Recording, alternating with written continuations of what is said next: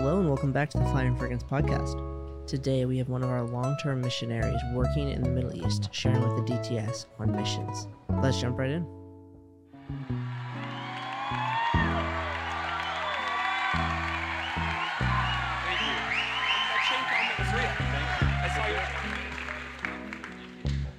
Wow. Good morning, everyone.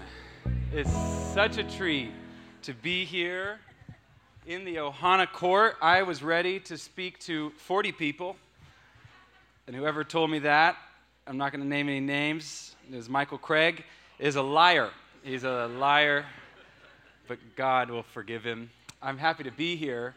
Uh, it's fun. I'm glad that Zane kind of showed who was in the room. DTS, it's wonderful. I just love DTS. Love that you guys are here. was praying for you this morning that you would come and give your lives uh, in this season of your life to the Lord, to know Him more. It's just amazing. I was very happy about that. Everyone else that's in the room, happy to be here with you. Can I just see? Uh, it, this is. It sounds really vain, but it helps me as I'm trying to organize my thoughts. How many people have heard me speak before? Okay, a few. We might. Oh, good. Okay, it's quarter to ten. We'll do a little bit of a break, and then you said until twelve. Is that right? Okay. I was going to move that crossover because that was going to be a big part of my uh, talk today, but it's giant, and we don't need to move it. You can. We'll focus on that today. But in the meantime, I'll just share a little bit uh, by way of introduction, and then I'll jump in. So uh, I'm from Washington State. That's where I grew up. Anybody? That's right. We've got some Washington State, the most socially awkward people you'll find in the room from that state, and uh, there are actually that's the whole accumulation. All the Christians in the state are here. That's a very, very liberal place. So glad that you made it. That's where I grew up. I left when I was 20 years old, and uh, I've come from a little church that had a very strong emphasis on missions. And so I was from a youth group. There was about 10 of us. And uh, in, in, our 20s, at one point I counted eight of us had become foreign missionaries. So it was not, uh, I can't say I had some like huge, profound, the archangel Gabriel came and spoke to me. It was more of kind of our culture. It was the culture of our church was this is what you do. You become, you go into mission. So that was the context I came from. I won't go into the whole story, but ended up uh, finding out about YWAM. And then I did a DTS in the country of Jordan. I have to say country of Jordan because we're in America, and Americans always say, who? As they don't know it's a country. It's also a guy you went to high school with, but it's also a country. And so uh, I did an, a DTS there. How many non Americans are in the room? Oh, a lot. That's wonderful. A lot of Europeans because they're so quiet. They just like, uh, I did my DTS in Jordan, and while I was there, I had this dream. And I'm not one that uh, thinks all my dreams are prophetic. I don't think most of my dreams are my subconscious. I think I had a dream about pizza, not because God is calling me to become a pizza cook, probably because I skipped dinner. So I, that's like what I come from. But I have this dream in my DTS that uh, I'll just tell it to you. In, in the dream, I was in this very specific place in this very specific city, and this young man came up to me and he said, I've just learned about Jesus. In the dream, I knew he was a Muslim. He said, I've just learned about Jesus. Would you stay here and teach me about him? I couldn't have planned that better. that was incredible. There's the Spirit of God, people. He's going to move.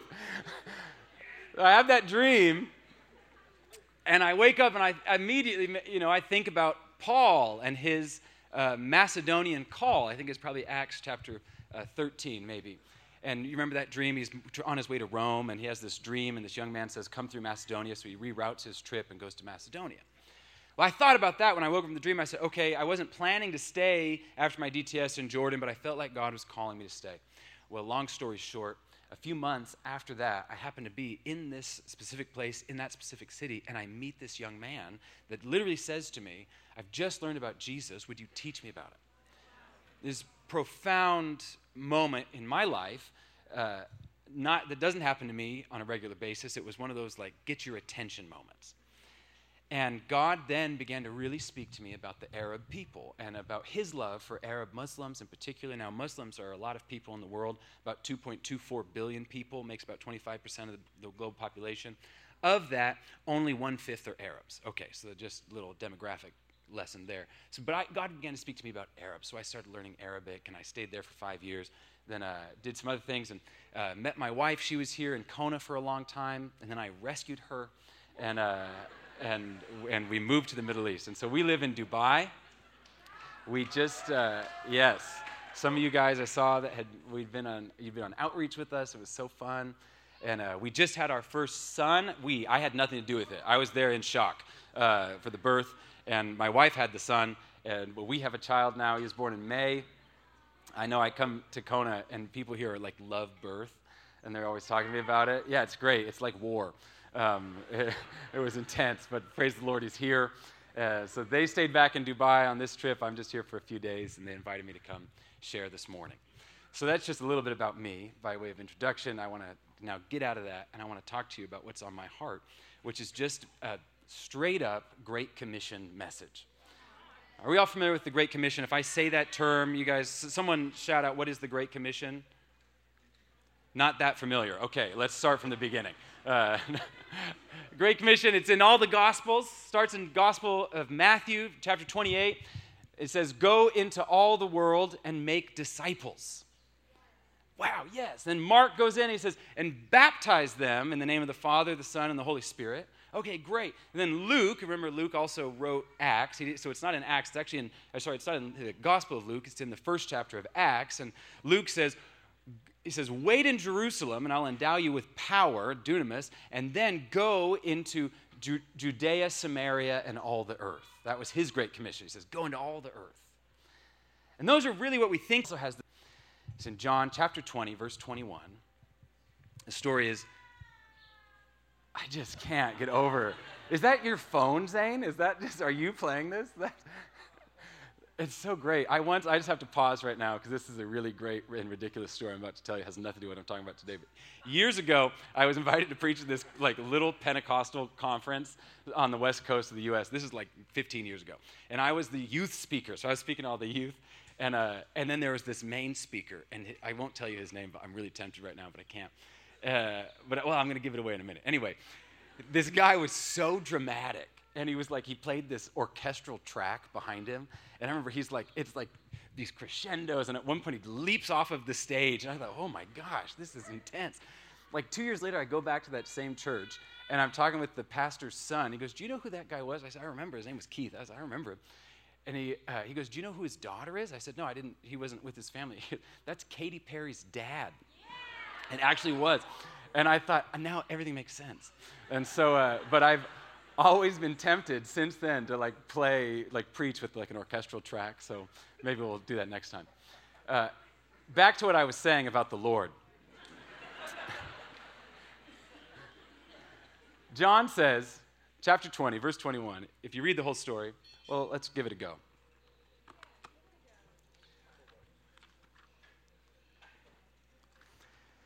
Starting verse 19, on the evening, this is after the resurrection. So Jesus has just appeared to Mary Magdalene, and the uh, disciples were at the empty tomb. Then he appears, it says on verse 19, chapter 20.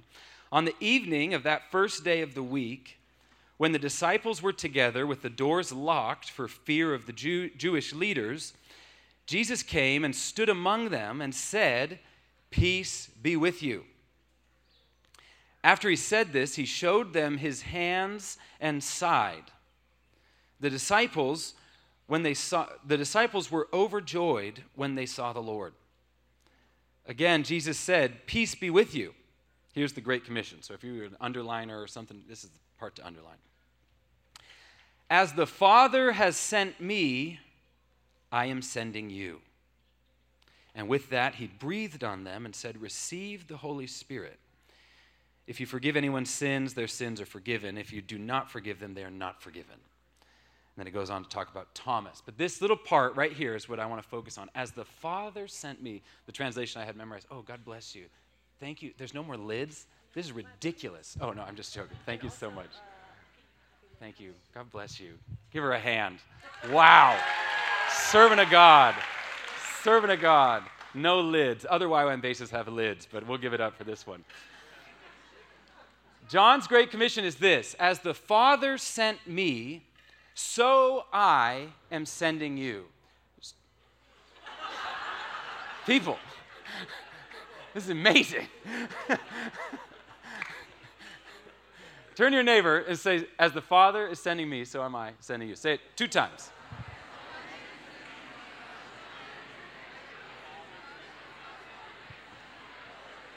This is, I, I want to focus on this, um, this aspect of the Great Commission because it is easy to forget uh, how and how important this is. So let me back up by saying this. I've lived all my adult life in uh, countries that were former British colonies.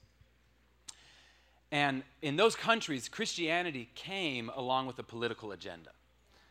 And so it came, uh, the church and politics, and I should say oppressive politics, came together. So the gospel came with this message of human oppression. But it was veiled in a Great Commission because it looked like this make disciples. Well, we have to teach them how to live better lives.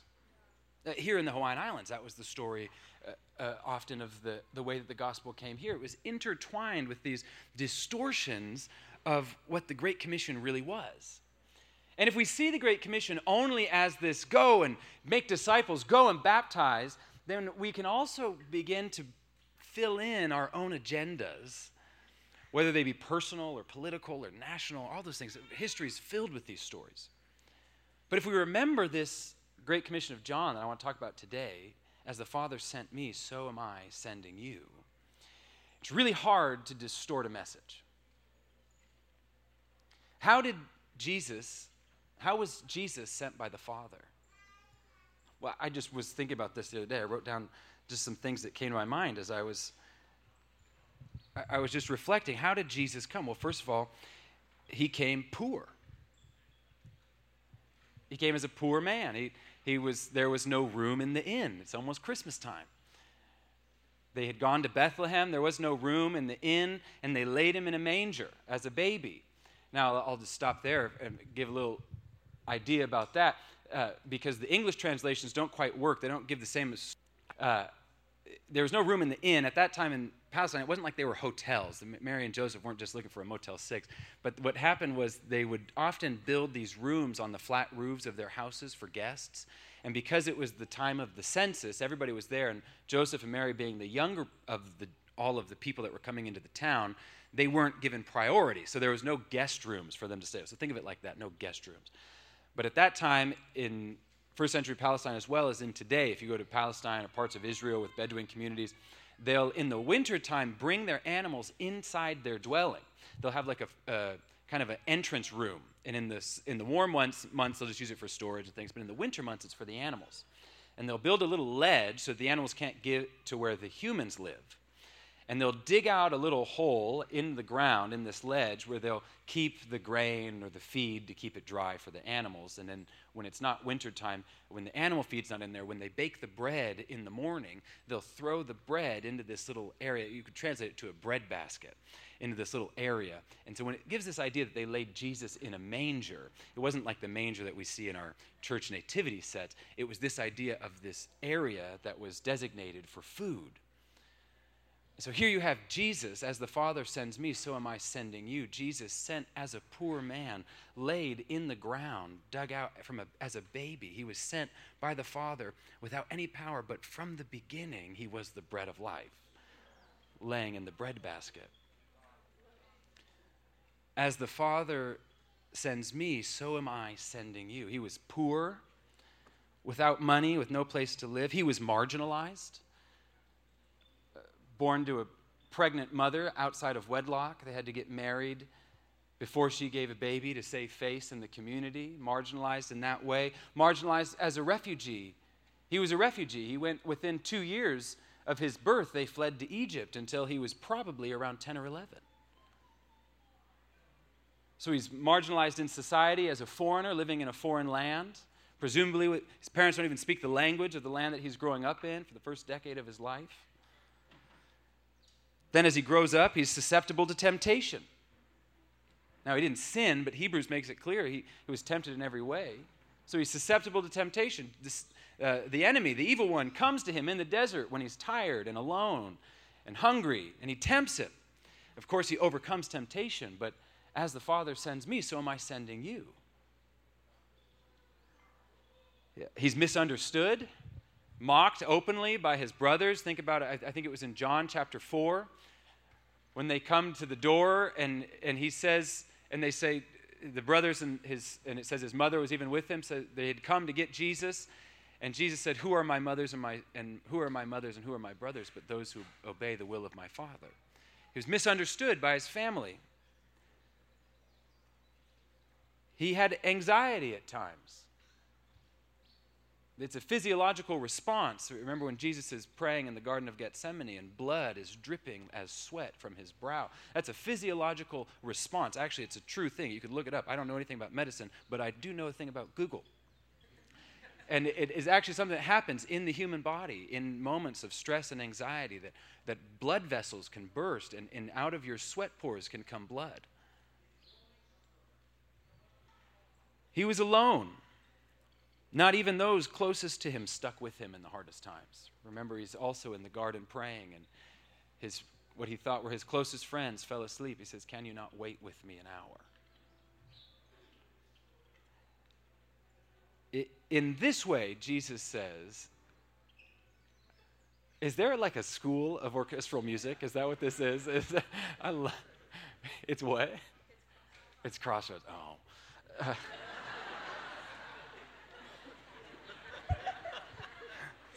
inappropriate.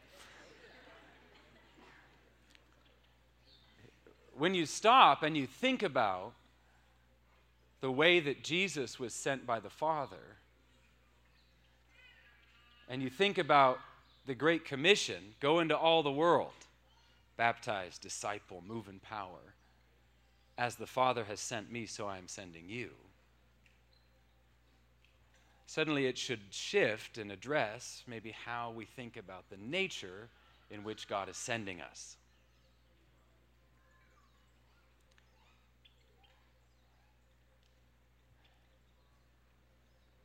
I, I was up with jet lag uh, in the middle of the night, and I just was trying to think. Oh, I said, "Oh Lord, I need you to help me organize my thoughts because you could, we could talk for days about the power of Jesus' incarnation and what that means for you and I as we think about going into the world. I, I, in a room like this, I know many of you are feeling that God has called you into foreign missions, and that's wonderful.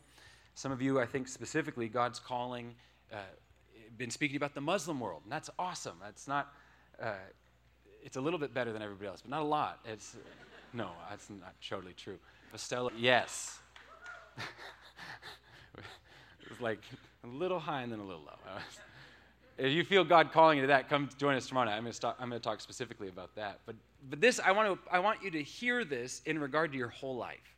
So not just, uh, you know, if you're like, oh, I'm, God's told, not told me to go to the mission field. This doesn't apply to me. I'm talking about anything you do in life, anything that you do as a witness of Christ, as someone who professes belief in Jesus, living in a lost world, being light in darkness, this applies to you. As the Father sent Jesus, so has He sent you.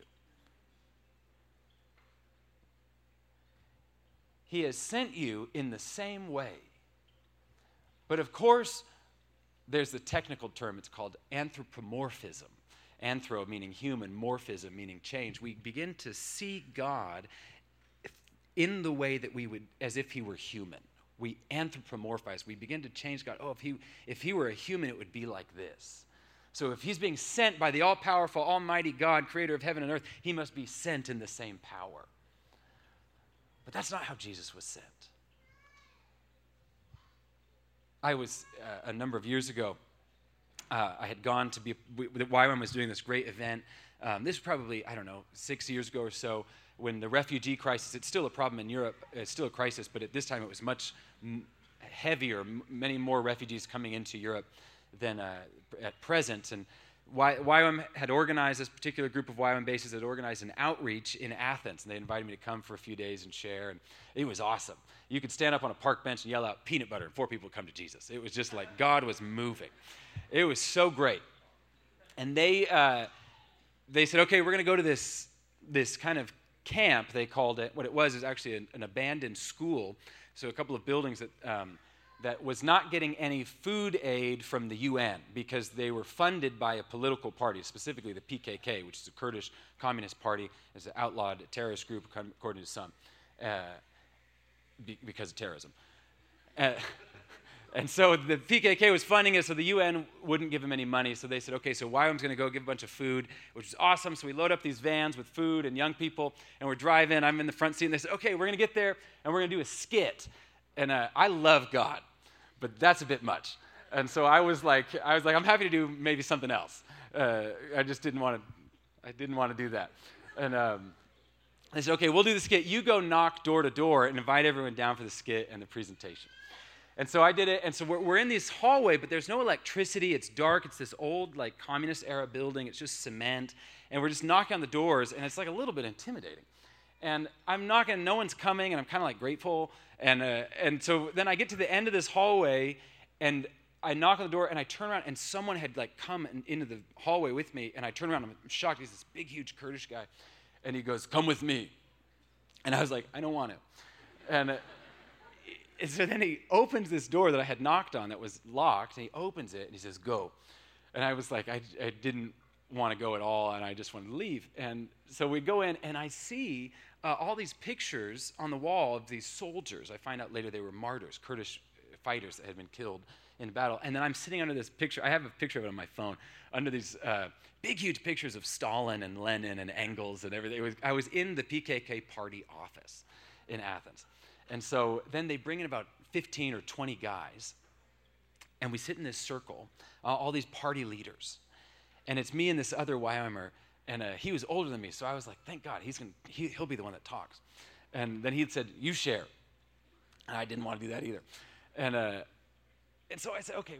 So I started just share about the Lord. And I don't speak Kurdish, so this guy was translating for me. I began to talk about Jesus. And right away, this party leader interrupts me and he goes, Shame on you.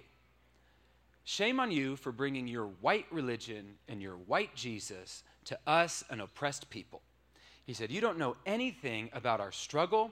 You don't know anything about what we go through, what, how we have to fight to survive, fight for our culture and our language. You don't know anything, and you come here filled with presumption and a foreign religion thinking you'll help us. Shame on you. In that moment, I could only say, what happened was just inspired by the Holy Spirit, something I'd never thought of in this way before. And immediately these words come out, just like Jesus said would happen. When you're in front of rulers, don't be worried because the Holy Spirit will give you words in that moment. And right away, these words come out of my mouth. And I said, Sir, I'm, with all due respect, you have no idea what you're talking about. I said, Jesus was not a white European, he was a Palestinian. He was born into an oppressive and under an oppressive government that tried to suppress his language and his religion, tried to kill gener- his entire generation of young men so they could not propagate the country and instead be ruled by the ruling powers. He grew up underneath military reign, understanding what it was like to have an occupying army in his cities and in his villages. And if you really wanted hope for the Kurdish people, the only thing for you from a just in that moment, the Holy Spirit speaks, I think, through me and speaks to this man's heart. And he actually says, he pulls out his phone out of his pocket and he goes, Can I get an, an, an Injil, a, a New Testament, and read it on my phone? He said, I don't know that Jesus that you talked about.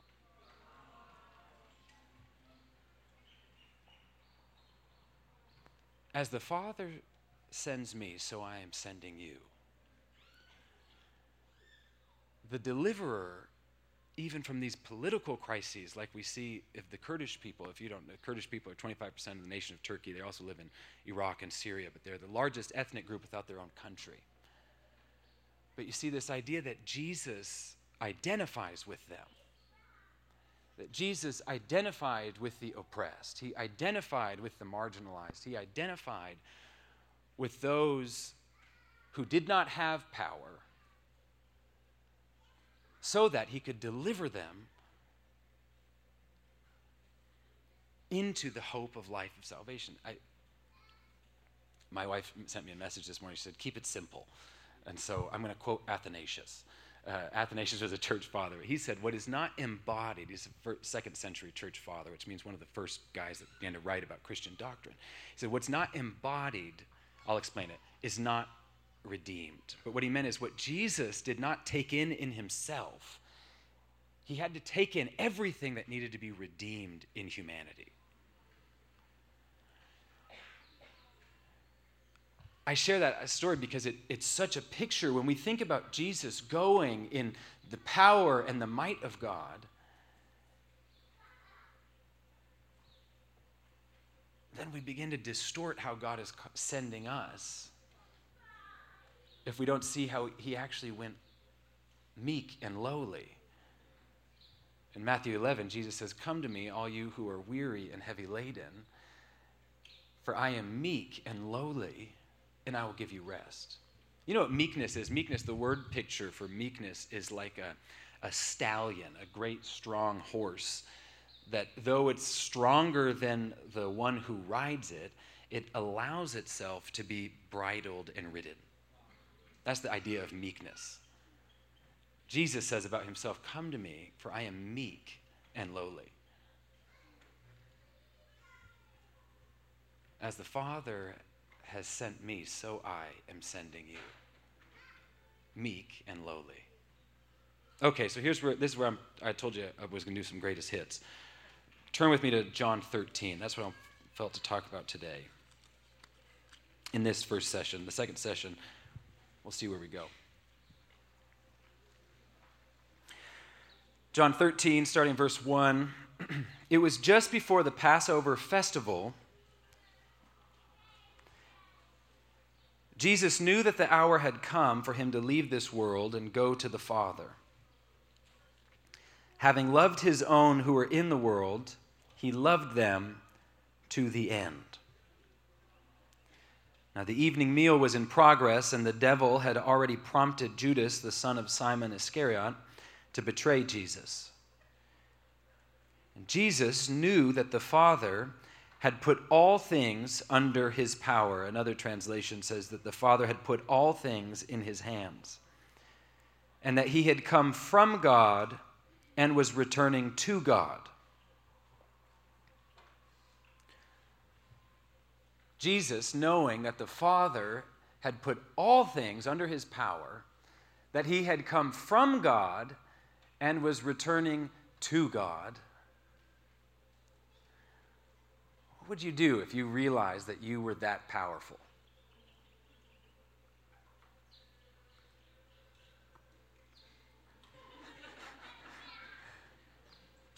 What would you do if you realized that you were that powerful? There is this great. Um,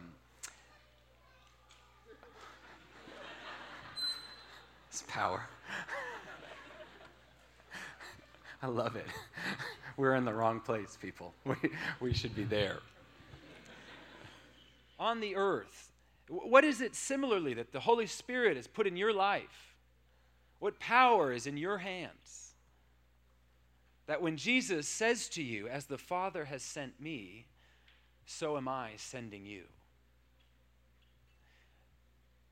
Because when, once we identify what's in our hands, we can probably assume and most clearly identify what it is that God is calling us to take to the cross.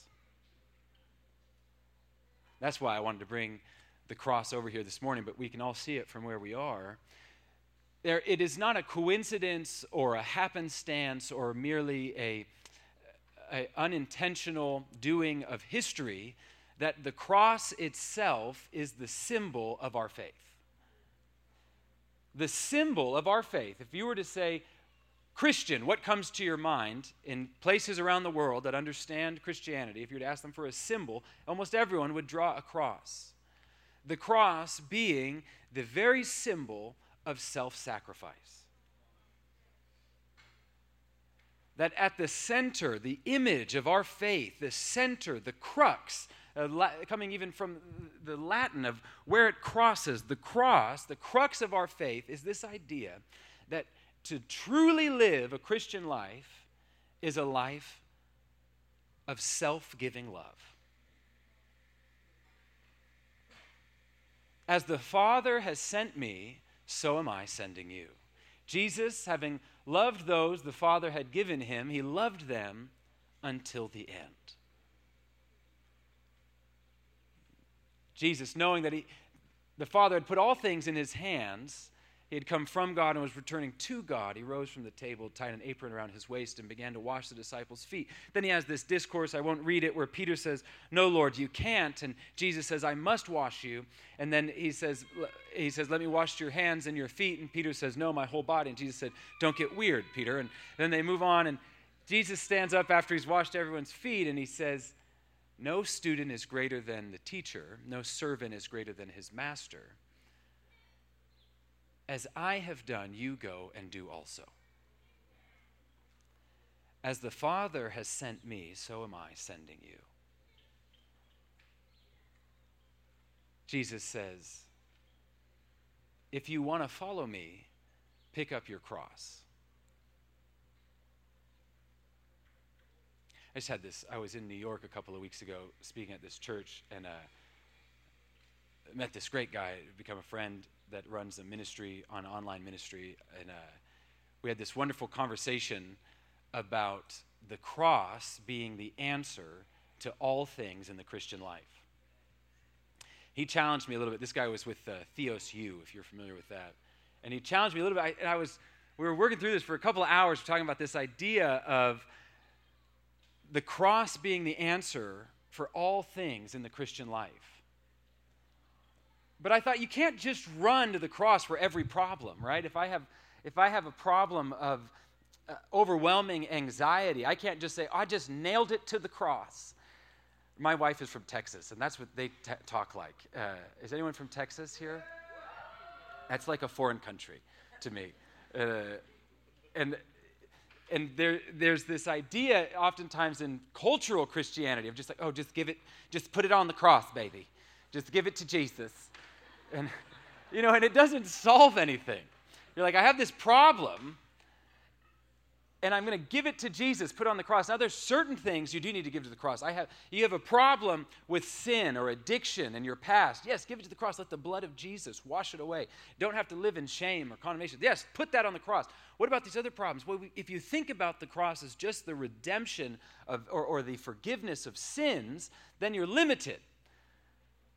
But Isaiah, Isaiah says in, in chapter 53 it is, it is by these stripes we are healed. And so we go to the cross for our healing. We go to the cross for our deliverance. We go to the cross for our forgiveness. That the, the center of our faith is the cross, it is this picture of self giving love. But it is an immature faith if it stops at receiving. It is the immature believer that says, Yes, my life is centered at the cross where I receive the love of Jesus, but I do not reflect it in the world around me. How do I reflect the love of Jesus in the world around me? As the Father has sent me, so am I sending you. Self giving love. I told you about that young man I had that dream of, and I began to disciple him as the first. That sounds like I don't like that term because it sounds like I have some position of power. I didn't. We, I just knew more about Jesus than he did because he had just come to faith. And so we were walking together and I, we were learning together tremendously just about different things. He was learning about the gospel for the first time, and I was learning about what it was like to follow Jesus in a hostile environment for the first time.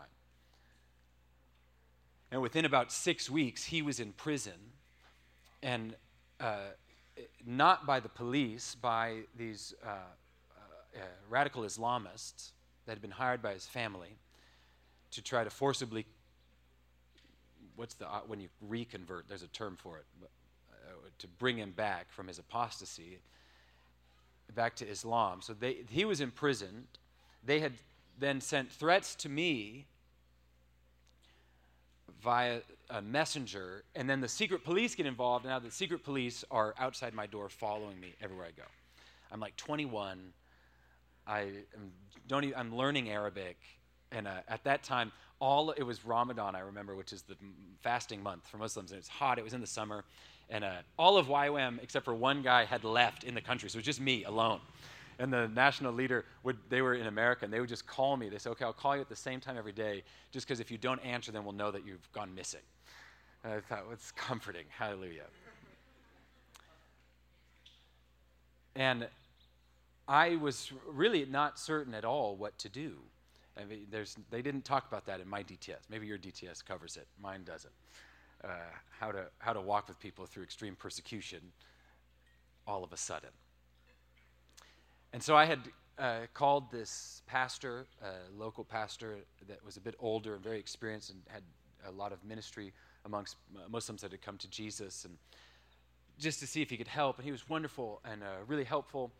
And at the end of this time, and he was he's kind of a well-known guy, so it was really nice of him just to take a meeting with this 20-year-old, 21-year-old kid he didn't know. And uh, at the end of the meeting, I'm leaving his office. He says, "Listen, I want to tell you one thing." He said, you, he said, I'm so grateful for the Western missionaries that come and serve our country. He said, We need you. He was really honoring and welcoming. I felt really humbled by that. And he goes, I, I want to say something as an, as an uncle in the faith. He goes, You come often from the West with ideas of how to build a structure and a business. He said, But in the New Testament, God always talks about his people as a family. And so he said this He said, I want to give you this advice. When you find yourself in a position, in a situation where you don't know what to do, ask yourself this question What would I do if this were my actual brother?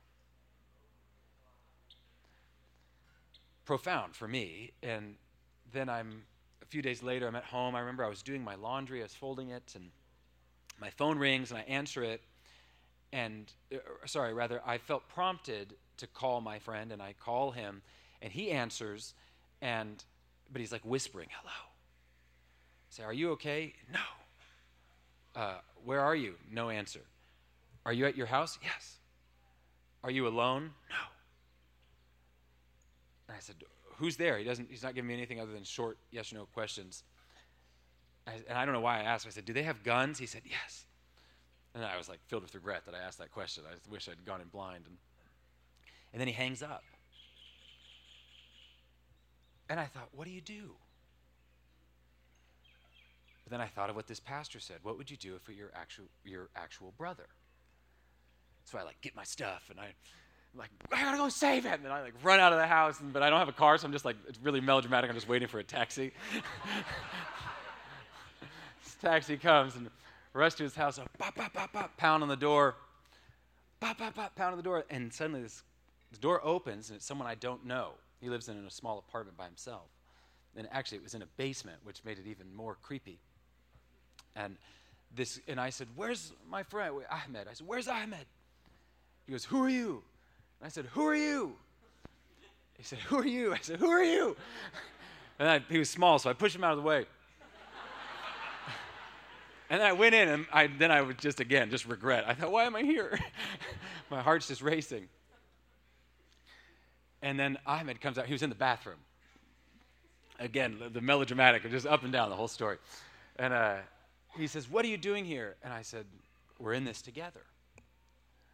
And we had this wonderful moment. The, the people, Ahmed spoke English, but the, the people that were with him were part of the secret police, and they had come and uh, they had said, We're here to, uh, it was kind of this weird thing. They were like, um, We're here to protect you from the radical Islamists, and uh, we're going to keep you under guard 24 hours in your apartment until you return to Islam. I thought, oh, it's interesting approach. This, uh, you ha- he has a plan and a purpose for you. He does. He really does. I was speaking, I had the privilege, I was invited to this, speak at this conference in Jerusalem. And the other speaker at this conference was a man called Andrew Brunson. And I don't imagine many would recognize that name. Andrew Brunson was a pastor in Izmir, Turkey, and in uh, 2016, I believe, in the summer of 2016, was put in prison by Erdogan, the president of Turkey, for 18 months. And they had given him a sentence of 28 years. But he was in prison for 18 months, falsely accused of all sorts of things. And uh, it led to the actual economic crisis that Turkey is experiencing today. In the Turkish newspapers, it's called the Brunson crisis after this guy, because Trump made all these embargoes and then they finally let Brunson out. And I had the privilege of talking with him. We're having coffee in the afternoons. And, uh, and he said this thing that blew my mind. He said, You know, I, he was telling me about his time in prison and how lonely it was and all these different things. And he said, I thought I was going crazy. And I knew that there was a chance I could lose my mind and I would lose my mind for God. And that was like extremely confronting for me because I thought, no, there's no way you could you would lose your mind for God. And then he began to give me these a, book that I was familiar with, with, by a man called uh, Richard Wurmbrand of all of these dissidents in the communist era in the 1960s and 70s, these pastors in Eastern Europe and in Russia, who had been put in prison for their faith and all gone mad, gone, had lost their minds because of the persecution and the suffering. And I thought about Jesus showing his wounds and saying, As the Father has sent me, so am I sending you. Now, uh, this is fun and lighthearted, isn't it? But it's important. Because you could have a wonderful experience here on the Hawaiian Islands with these wonderful friends that you're making, and everything is good and everything's great, and I had no money, but God provided everything, and rah, rah, rah. And then you say, In that time, God spoke to me, and I went and I did this thing. Maybe you moved to another country to be a witness of the gospel there. Maybe God sent you back to your home city to be a witness there. And then suddenly you are brought to a moment where self giving love is required. And self giving love means it has a, generally a tremendous amount of personal, at least pain and discomfort, if not at times harm. And then you say, Where is God? Where is God? He's sending you. He's, he's with you. He, he's given you His Spirit. Lo, I am with you always. The question is not where is God, it is where is the depth of your faith? Is your faith so shallow that you sign up for self giving love when there's hundreds of people with you saying, I'll do it as well? But then when you get into that moment of actual self giving, that you say, I'm not sure if this is the God I wanted to love.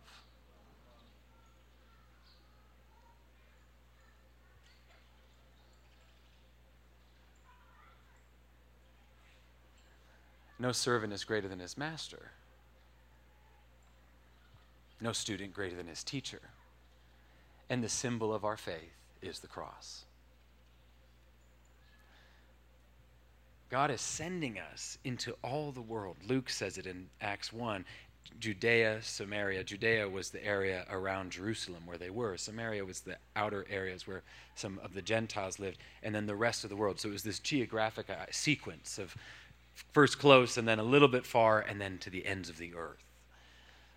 Jesus is sending us, some of us to our home cities, some of us to other places in our home countries, some of us to foreign lands not in great positions of power and victory. Ultimately, the victory will be the Lord's. But He is sending us as the Father sent Jesus meek and lowly, with the call of self sacrifice. I have to smile when I give this talk because it always feels like we going down. How do we pull up from here? I don't know if we do. I don't know if we do, because I could take you to churches all around where I live, and I could sit you in front of people your age, younger or older. His how their formative experience and their love and depth of love for Jesus was not on a beautiful island surrounded by friends, but in an isolated bedroom amongst a hostile family where they had to hide their Bible under their mattress and pray each day that their brothers didn't find it. I could tell you stories of 18 year olds whose when his father found out that he had become a believer, he said, I won't kill you as long as you leave the country and I never see you again. I could tell you stories for days. And now, praise the Lord, mo- most of us, I, I don't know everyone in this room, so I won't say all of us, but most of us have not experienced that. Persecution is awful. It's an awful thing, and I would wish it on no one. And yet, self giving love is the example our Lord gave us. Love for Him, of course. That's where it starts. Love the Lord your God with all your heart. Lord, I'll do anything for you. I'll go anywhere for you, whatever you ask. And then love your neighbor as yourself. And now, the commentators on that element about love your neighbors as yourself, it's not this idea of like self love. I just want to, I like, I have to take care of myself and then I will love others. It, what it means is like yourself, uh, it doesn't translate in English. Um, like your people. Love as if your family. Love your neighbors as they're your own, as if it was your mom and your dad and your brother and your sister and your best friend. That's what the idea is. Love your neighbor like the world is your people. You and I have been called by the Lord we love to live like him in self sacrifice. Now, on this happy note, uh, I'd like you to turn to a neighbor or however many people you like, I want you to share two thoughts that are stirring in your heart as you hear me talk about this. If you're an introvert like me, you can go last. So, uh, give be a little self-sacrificial as the extrovert to go first. But turn to a neighbor, turn to a group, share two thoughts that are stirring in your heart. This isn't the most responsive message. It should be a reflective one. My idea this morning is that you would leave and have these words ringing in your ears as the Father sent me, so I am sending you. And you would carry on thinking about this, hopefully for weeks, if not longer, thinking, what does that mean about my life? What does that mean for my family? As the Father sent me, so I am sending you to your mom. So I'm sending you to your dad. So I'm sending you to the siblings that you have animosity with. Yeah, what is that? That's the thought. As, as the Father's sending me, so I'm sending you to the nations that God has put on your heart, to the people, to the causes, those sorts of things. Uh, one of the I, I meant to talk about what we do in Dubai. I'll just take a little pause and share about that, and then. Uh, jump in. But we, Zayn had said I lead our FNF community, which is partially true. We have a partial FNF community. I, I work and I lead uh, YWAM in our location, and then I work with YWAM across the Arab Gulf states. Not all of them are fine fragrance. Some people are. By we have three primary areas. We run training schools. We run DTSs. We run a um, Bible school that I can never remember what the letters stand for, but it is a three-month Bible school and then we run a SOFM, School of Freaking Missions, uh, every April. It's the best one. If God's calling you long term to serve among Muslims, uh, Apostelo is great. A better option is come to Dubai and, and learn uh, in a Muslim context with us every April. So if you want to know more about that, uh, I can tell you later. Send you an application. So we do training. We run. Um, we have church planning work amongst Muslim people. Uh, to share Jesus for the first time, start study groups, reading the Bible, reading the gospel with them that eventually turn into churches. That's one of our primary works. And then the third one is um, we work in Mercy Ministries, which has the last few years mostly looked like working with uh, women victims who have fallen victim to human trafficking, mostly in the sex industry, and helping repatriate them. They're all foreign women that have been brought in, helping repatriate them to their home countries. So this is what brought this into my mind as I was sharing about this. We had no intention, uh, and I had felt no previous call to that cause or that ministry. And it was in COVID. Uh, COVID lasted like three weeks where we live, which was awesome. And then they just realized it wasn't great for the economy, so they acted like it wasn't there. Which it sort of it, that went good for my own inclinations, so I didn't mind. But in the time, they had locked down completely for three weeks. You couldn't leave your house, you had to have a permit to go to the grocery store. Uh, and in that time, a lot of the people that were living on the margins, that were the poorest in the country, were really uh, in a, in a bad position. And um, through a series of events, we get a phone call from the Nigerian embassy, we being my wife and I. And the Nigerian embassy uh, said, Can you help us? We have these women that have left these brothels, and they, we're going to help them get their paperwork, but we need places for them to stay. And there was one young girl in particular, she was just a teenager, uh, that was living literally in the broom closet in the embassy. And they said, Can you help her at all? And we just had a two, small two room apartment. And, uh, and so we said yes. And so they brought her over, and she lived with us. And uh, it was, it was in extremely enlightening and eye opening for my wife and I to see this great need that we were previously unaware of and has now led to a ongoing ministry. We do weekly outreaches into brothels and are in the process now of opening up a long-term shelter for these women. We had a property we were supposed to move in in April, and some things happened, so we're now trying to rent a different one. So it's led to this great ministry, but it was it was in the context of inviting a, a young woman into our home, small home, where we had she, she spoke uh, pidgin English in, in Nigeria, uh, the, the English dialect there, which is very uncommon from the English that we spoke. We had a hard time understanding each other. She came with um, all sorts of, you can imagine the hygiene problems someone would have coming from that setting. And it, it, I'm not trying to paint a picture other than saying it came with much difficulty for all of us. Not just like woe is me. It was difficult for her. She was she told us she was so funny. We're still in touch with her. She was like man this is she was i wish the people could see where i'm living right now and who i'm living with. Because it's just so different. And we were just all sorts of struggle for a number of weeks. And praise the lord god got her all the documents she needed. We got her home and safe and connected with some believers there. But it, in the in the time in which God was making us aware of this need, and then eventually come to find out birthing this ministry, it was also saying this will cost you because people were looking for her. Uh, certain, um, I'm trying to think of the appropriate words.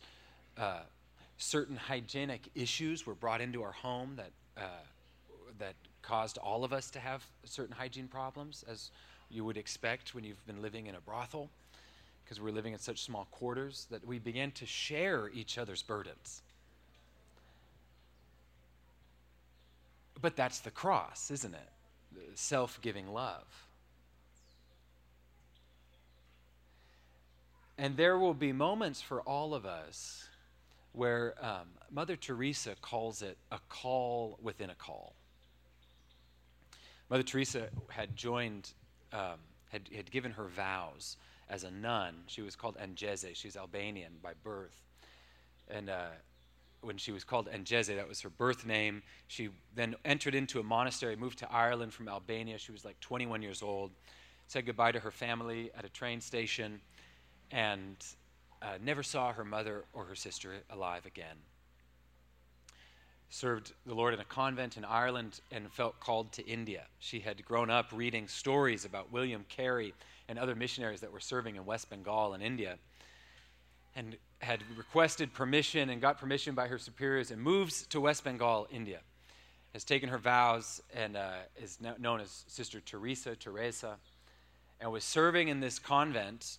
I think they had a children's school, is all it was and she was on a train one day. She had been a nun at this point for 28 years. Is on a train from West Bengal to Darjeeling, which is in the northeast of India. And halfway on the train ride, she feels the Holy Spirit speak to her and say, Leave the convent and everything you have known for these 20 years and move and serve among the poor in West Bengal, in Calcutta specifically. And she got off the train at the next stop, changed platforms in reverse directions back to her convent, met with her superiors. They started a journey that lasted for 12 months to get permission to leave the convent and start a new ministry where she rented an old Hindu temple and turned it into what would become the first of a number of many of the homes for the dead and the dying eventually starting what we know as the Sisters of Charity and eventually becoming who we know as one of the foremost Christians of the 20th century, Mother Teresa. But she always spoke of it in the way she phrased it like this. She, she said that moment for her was her call within a call. She had first been called to Christ. And then in that moment, after years of service, was called by Christ to serve a certain people. And what I'm talking to you today is, uh, is about this call within a call. So, all of us in this room, I hope, have been called to Christ. We've been called uh, by his great and overwhelming love and received his love and received the power of his spirit that heals us and cleanses us of our sins and gives us a supernatural love for the people around us. We've been called to Christ. But there is a call within that call. And that call is a call by Christ, where he says to you, Go, therefore, as the Father sent me, so I am sending you. In self sacrificial, self giving love. And you might say, How, Lord? How do I do it? And he says here in John 13, No servant is greater than his master, no student greater than his teacher. As I have done for you, you do also. In the call, within a call, is centered the example of the life of Christ. Let's read more about that example. Jesus, after saying all of these things,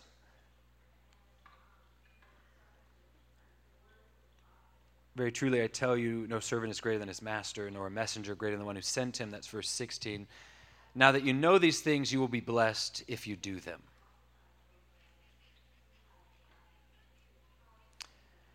And then in verse 21, after Jesus said this, he was troubled in his spirit and testified, Very truly, I tell you, one of you is going to betray me. His disciples stared at one another, at a loss to know which of them he meant. One of them, the disciple whom Jesus loved, was reclining next to him. Simon Peter motioned to this disciple and said, Ask him which one he means. Now, leaning back against Jesus, I just love that thought. Just John being that close, gets just lean back. And he asked him, Lord, who is it? And Jesus said, It is the one to whom I give this piece of bread when I have dipped it in the dish. The host of the dinner and the honored guest each take an eyeball, and they bite into the eyeball in front of everyone to show that that's the guest of honor. And uh, it is in those moments that I have been so glad that I have been without honor. Uh, but this night was different. It was, a, it was a dinner for a beloved friend.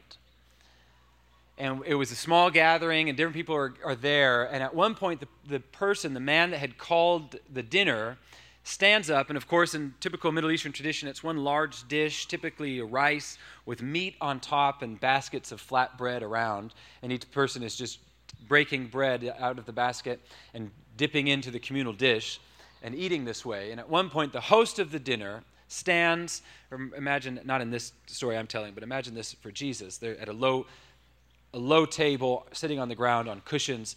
And where I'm at at this dinner, the host stands up, breaks a piece of bread, reaches into the meat dish at the center of the table, and in front of all those gathered, takes the bread and meat that is in his hand and feeds the beloved friend that had been away as a sign of affection and love, a public demonstration for everyone that was gathered at the dinner. And so when Jesus says, one of you is going to betray me, and John says, it's the, who is it? And Jesus' answer is, it's the one to whom I dip the bread in the dish. And Jesus then dips, stands at this low table, probably leans across, and then leans over to Judas and feeds Judas from Jesus' hand into his mouth. The impression to all of the disciples gathered is one of you will betray me, but certainly it's not Judas because Judas is the one I love the most. That was the demonstration Jesus gave. Remember how John 13 starts. Jesus, having loved the Father, the, loved the ones the Father had given him, he loved them until the end. Self giving love.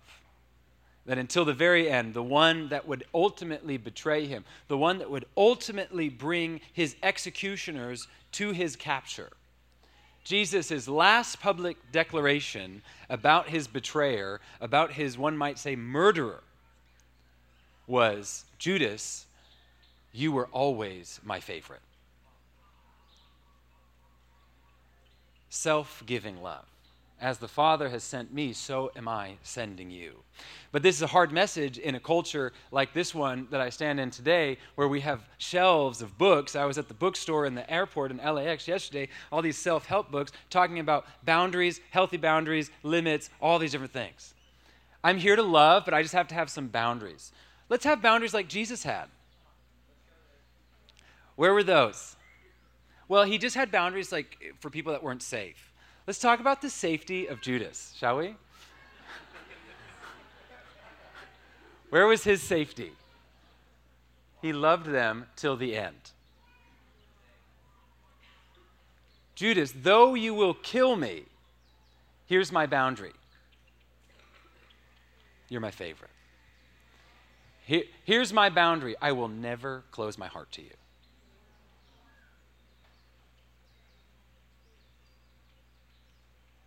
Christ like boundaries were not boundaries on people, they were boundaries on himself. On, his boundary was, I will never close my heart, no matter what you do to me. As the Father has sent me, open hearted, loving those who, had, who he gave me, loving them to the end, even when the end was the worst moment of those people's lives. What do I mean by that? The worst moment for Judas is when he betrays the Christ.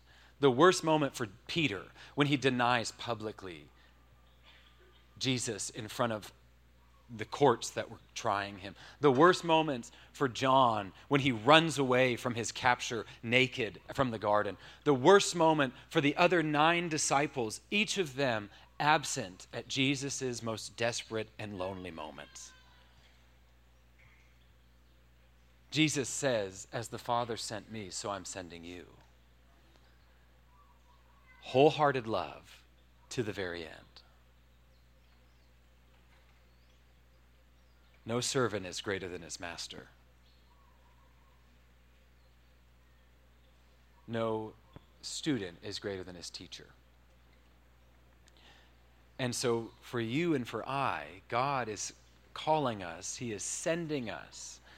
First, He's calling us, He's called us to Him, now he is speaking to us a call by him, a call within a call. And he's sending us as the Father sent him to a broken world and to love wholeheartedly. Sure of that. As the Father sent me, so I am sending you. How did the Father send Jesus to die?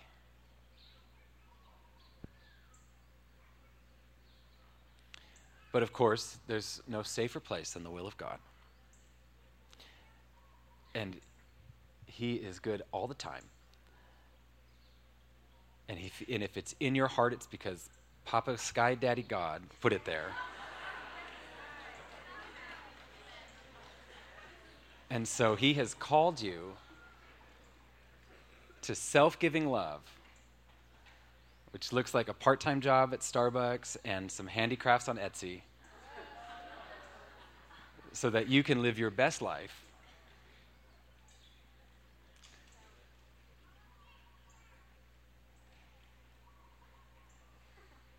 And then you don't have to know Christ like Paul asked to know him in Philippians 3 that I might know him and the power of his resurrection and the fellowship of his sufferings.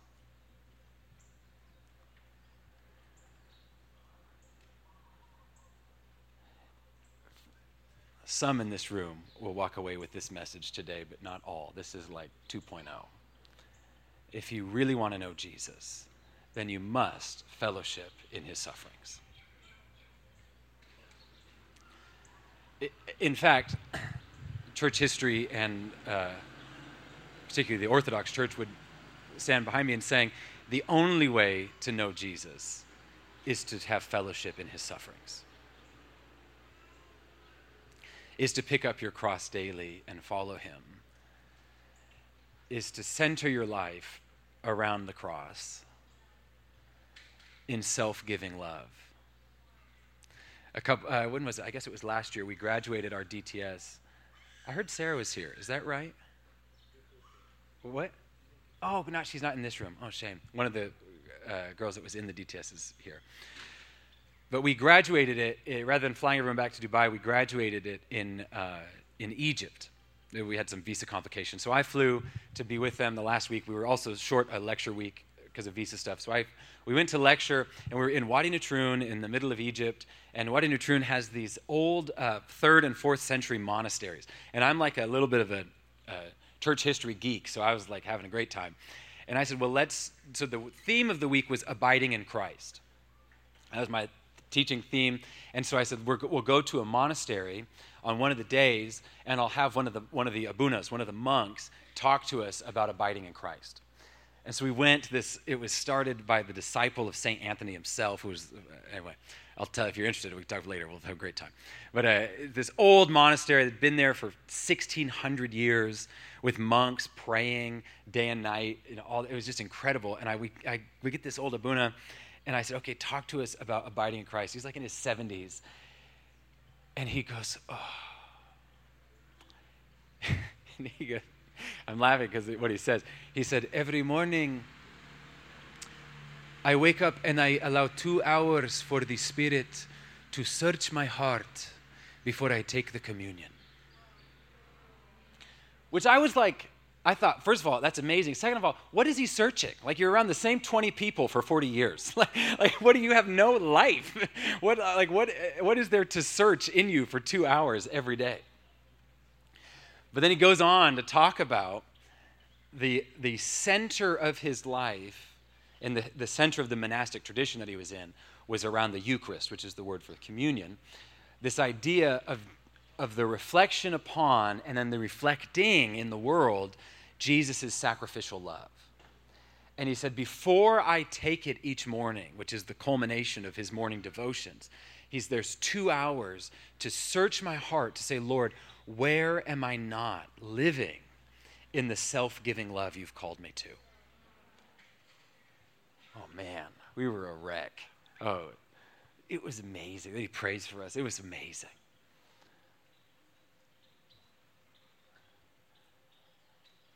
How different from many of our faith traditions that we might come from. Maybe the center of your Christian devotions or just, I just got to make sure I got to read the word every day. As long as I just hear a couple of verses, just play it. And when I'm uh, in the bathroom in the morning, just play it on my audio, whatever, on the phone, and then I just have the word in me. But this deep reflection of, am I actually living a self giving love to the world around me? Or am I filled with excuses where I am called to love, but I don't?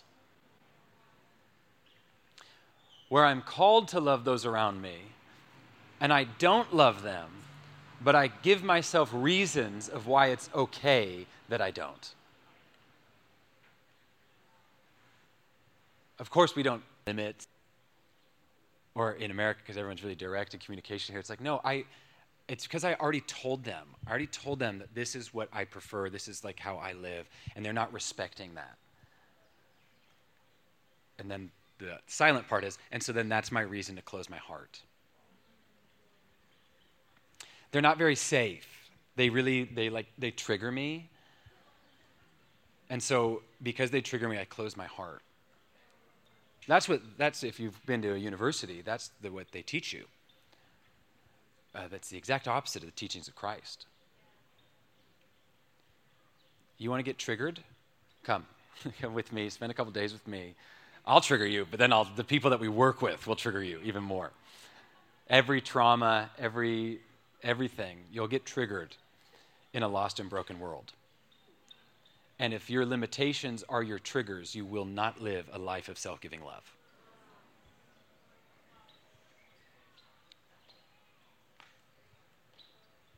And no servant is greater than his master, but how often have we, as the people of God, lived as if we're greater than the God we serve? So, as the Father has sent me, so am I sending you. What week is this in your DTS? Five. Okay, so this, we're still early in the quarter for the DTS, for those of you in other schools and tracks. As I was praying, this I, I was thinking about Mother Teresa in this moment. She called her call within a call, and the sense I have is that that is what God will do for many of you. Is that you have answered His call to Him, but there is a call by Him, an invitation, a call, an assignment, however you want to phrase it to love a part of this broken world like He loves. But you cannot do it if you don't embrace being sent like He was sent. And being sent like He was sent is being sent meek and lowly, powerless, marginalized, poor, at times subject to harm and violence. All of those things you can think of about the life of Christ. That is the nature of being sent by God. And I tell you this now because Jesus said, uh, he said, he tells this parable Imagine a man who began to build a tower in his field, but did not count his money before he began and had to stop halfway through with the tower unbuilt. Imagine the shame he would feel before his neighbors. That was the parable Jesus tells. And he says, So count the cost before you begin. And that's what I'm here to tell you today. The call within a call, being sent as Jesus was sent, has a cost. And the cost is you, it's your life. It is the things that are in your hands. The cost is whatever is needed to love wholeheartedly those who God sends you to. And consider the cost.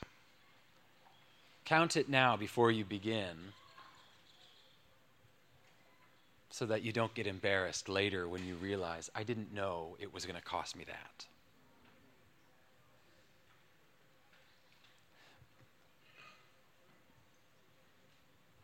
But here's the best thing about Jesus. When we get, uh, there's actually quite a number of best things about Jesus, so don't hold me to that. Uh, when you get to these moments that are like a little hard, Jesus says, As the Father sent me, so I am sending you. And you stop and you think about it, you say, Whoa, I don't want to be sent like that. I'd like to be sent a little differently. And, and we almost get hung up on it. But then Jesus goes on to show us a little bit more about who he is. And the next story in John chapter 20 is, is about Judas. And Judas was the disciple, or sorry, not Judas, I'm, i mean Thomas. Thomas was the disciple that we call the doubter, which I is, think is a horrible moniker for him. He, it's not exactly right. He was the one who, who had some critical thoughts. He said, I don't, he said, I saw him dead. How can I know he's alive? Because he was the one that wasn't in the room. And he gets called the doubter for that. And then Jesus walks through the walls. He breathes on them. He says, As the Father sent me, so I am sending you. And he says, Thomas, come here. Because Thomas had said previously, he said, Unless I see with my eyes and feel with my hands, I cannot believe. And Jesus says to Thomas alone, he says, Thomas, come here. Put your hands in my hand. You cannot touch me until I've been glorified. Except for the one that we call the doubter. That one is the only one that got to intimately touch Jesus. What a reflection of who he is. That he says, As the Father sent me, so I am sending you. But listen, I am filled with grace. I have so much room for your questions and your doubts and your hardship and your pain. I have found myself in my life embarrassed at my own weakness. when certain hardships have come and threats or different things, circumstances, and I have, where I thought I was one thing, realized I was something else. And I have been embarrassed that, Lord, I thought I loved you, and I realize I don't love you like I thought I did. Similar to Peter, right? Peter thought he was really something. Peter was the one the, the, after Andrew at the beginning, but after some years of walking with Jesus, Peter was the one where Jesus says, Who do you say I am? And Peter says, You are the, the Christ, the Son of the, of, of the God Almighty. And Jesus says, It's flesh and blood has not revealed this to you, but my Father in heaven. And so Peter thought he was really something. And then Jesus says, Peter, your name is Cephas, which means rock, for on you I will build my church. So Peter's thinking, wow, gosh, no one else is getting all this stuff. And then Peter also gets told, Peter, you're going to deny me. And Peter says, Never. I would never. I would die before I deny you. And then certainly he does as Jesus says. And Peter is confronted with realizing who he really is.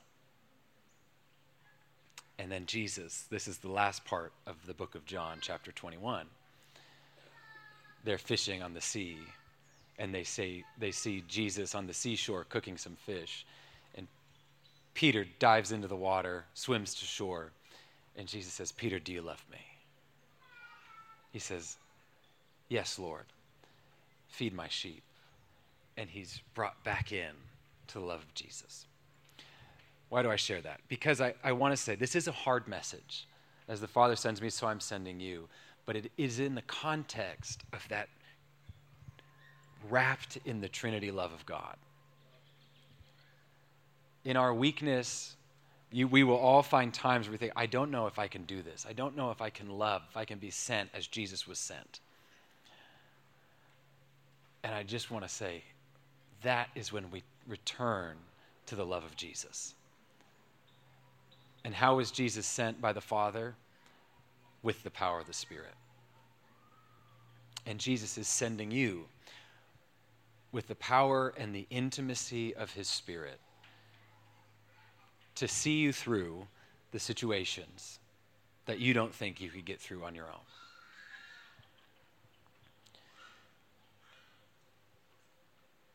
Let's just take a moment.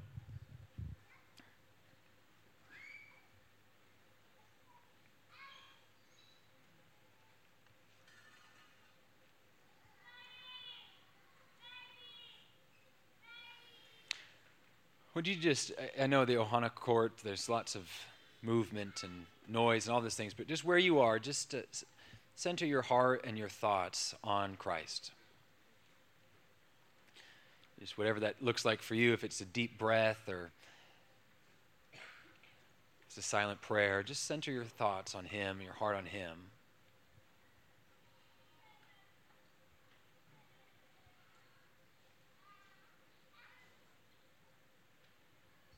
I'm going to pray this, and then I want us to listen. Holy Spirit, where you have been calling us within the call already to people and to places, and we have not understood fully what that call is, would you highlight it and clarify it in our hearts right now?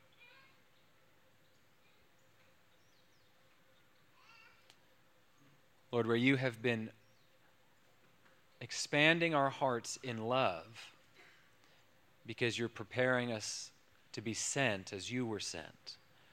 Would you highlight those areas to us now that we could hear what it is you're calling us to? We'll just take a moment and, and wait on Him as God speaks to you now.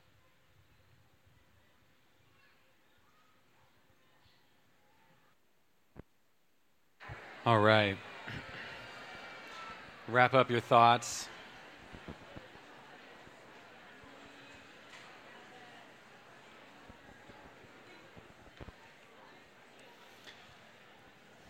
I think we've uh, maxed our capacity for lecture content this morning. I'm glad that you sounded like had some good reflections to share with one another. So we'll do a little recap, and then uh, I think Zane will have a little response time. Here's the recap Great Commission go into all the world, baptize, disciple, go empower. Here's the point that we're focusing on this morning. As the Father sent me, so am I sending you. As the Father sent Jesus, so is the Father sending you. Sending you to love those the Father has given you and love them to the very end. To look at your hand and to see what power is there. To see what things God has given you, what positions of power you hold, what elements of strength there are in your life, and to set them down and instead pick up an apron and to wash the feet of those who Jesus has called you to. As the Father has sent me, so is He sending you. As the Father sent Jesus, so is He sending you. That there is a call within the call. There's the call to Christ, and then there is, for many of us, a call by Christ. And in that call by Christ is where we are confronted with the need to live, not only the need, but really the only way to live in self giving love. And self giving love looks like the cross being the center of all we do. It's turning to the cross where we need it, the healing of Jesus, where we need the forgiveness of Jesus, where we need the love and the strength of Jesus, and where we need the reminder of what it is that we have responded to the call within the call. And that being sent by the Father, like Jesus was sent, is to be sent and to fight for an open heart. Always an open heart. Even with those who will hurt you, will persecute you, will lie to you, will cheat you, who are not safe, who are triggering, who are all of the things we're told to be careful of and protect ourselves from, that Jesus is saying, make those ones your favorites. Not just the ones you put up with, but the ones where you declare publicly in such a way that no one would know what they're really like. Like Jesus did for Judas.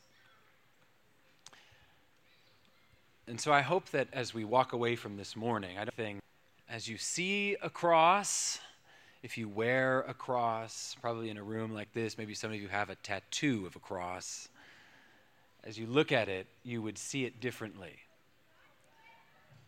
Not as merely the sign of your personal salvation, but as a reminder of the call on your life to live the example of the cross in self giving love. If there weren't so many of you, I'd hand out crosses to each of you so you'd remember today, but instead you could draw one or on your hand or whatever. Yeah, there it is. And remember that the cross is a reminder of how you're supposed to live self giving love. That you are called to live like Jesus because you have been sent like Jesus. Not in power and in might, but meek and lowly. And imagine with me as I end what the world would look like if wave after wave of young people swept across the shores of the nations, meek and lowly, like Jesus. Hands emptied of their own power and the power of this world, but wrapped around themselves with aprons, going to serve the nations, going to serve the broken and the lonely going to love wholehearted, open hearted, those who are the hardest to love. Imagine what the world would look like. It would be amazing. Well, friends, that's you and I, isn't it? It's you and I that have been sent as the Father sent Jesus. He sent you and I to live in self giving love with open hearts. Amen. Zane? Thank you so much for listening. For more on missions, stay right here on the Fire and Fragrance podcast.